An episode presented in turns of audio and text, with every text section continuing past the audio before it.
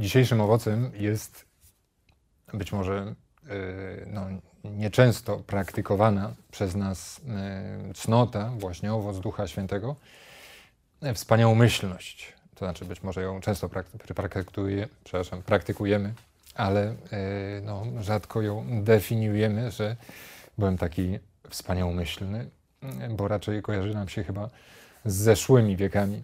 W każdym razie warto wrócić, tak mi się wydaje, zobaczyć o co chodzi w tym oryginale greckim i łacińskim. Po łacinie mamy longanimitas i ktoś mógłby powiedzieć, a długa dusza, no pewnie jakaś wielkoduszność. No blisko, rzeczywiście, ale wskazuje troszeczkę na co innego, tak mówią językoznawcy. Podobnie jest po grecku, identycznie. Makrotymia. W obu, w obu przypadkach chodzi o w jakiś sposób długi animusz, to znaczy, żeby potrafić długo cierpieć. Biblia Wójka, a za nią na przykład nasz Stefan, kardynał Wyszyński, tłumaczy to jako nieskwapliwość. Być może e, tutaj to już w ogóle się pogubiliśmy, bo chyba nikt z, was, e, nikt z nas e, no, jakoś o nieskwapliwość nie walczy, ale chodzi o jakąś nienadpopędliwość. To, co mówili starożytni, festina lente, albo nasi zachodni sąsiedzi, eile mitweile, to znaczy spiesz się powoli. Pewne rzeczy wymagają czasu. Jest to w jakiś sposób jakaś odmiana cierpliwości, ale cierpliwości na długi dystans. To, że ja potrafię oczekiwać owoców, które no nie będą natychmiast. To też jest cnota. Na koniec zobaczymy, co właśnie kardynał Wyszyński o niej mówił. Natomiast to samo słowo, właśnie makrotymej, pojawia się w hymnie o miłości. Znowu. Oczywiście to samo autorstwo, co listu do Galatów. Święty Paweł tak samo potrafi żonglować tymi samymi słowami, tymi samymi pojęciami, zachęcać nas do nich w hymnie o miłości.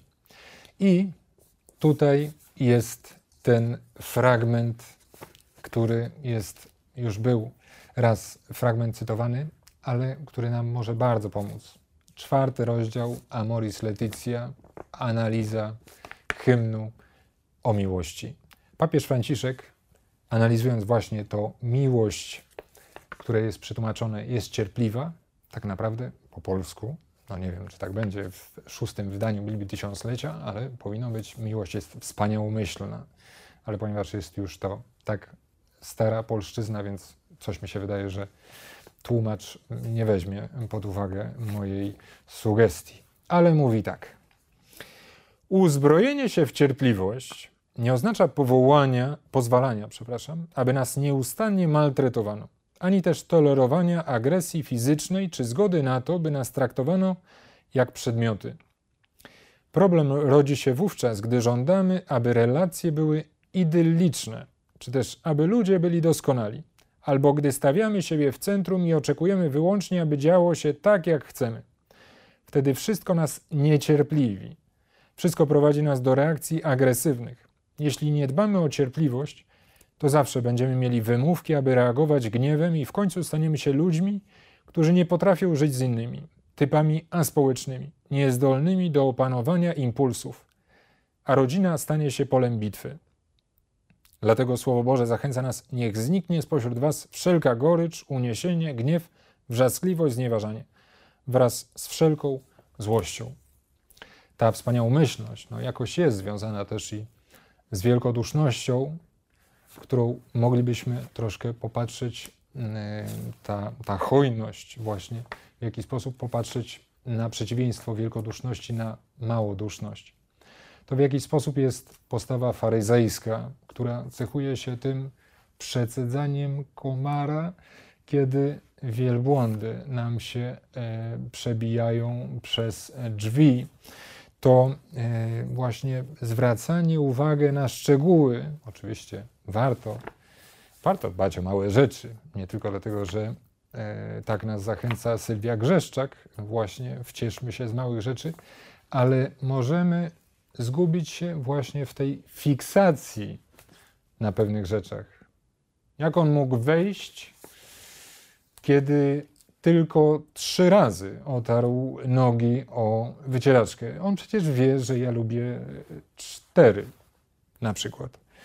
No może y, ten przykład jest dosyć zabawny, ale ile takich fiksacji też i czasem u nas potrafi być, które bardzo ładnie pokazują właśnie tą małoduszność.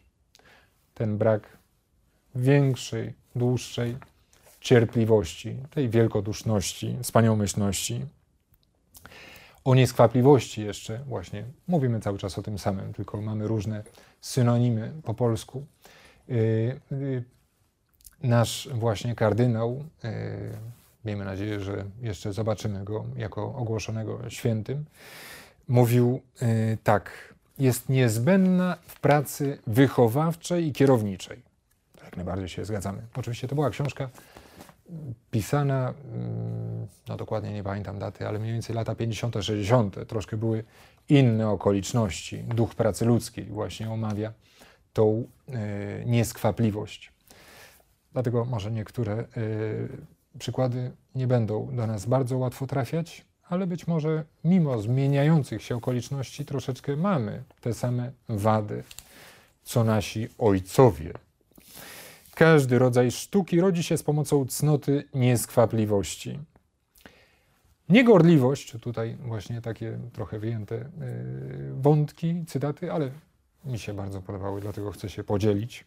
Niegorliwość, która ponosi do pracy bez opamiętania, ale rozwaga, spokój, roztropność, która w każdej pracy każe mieć na uwadze nie tylko jej początek, ale i koniec.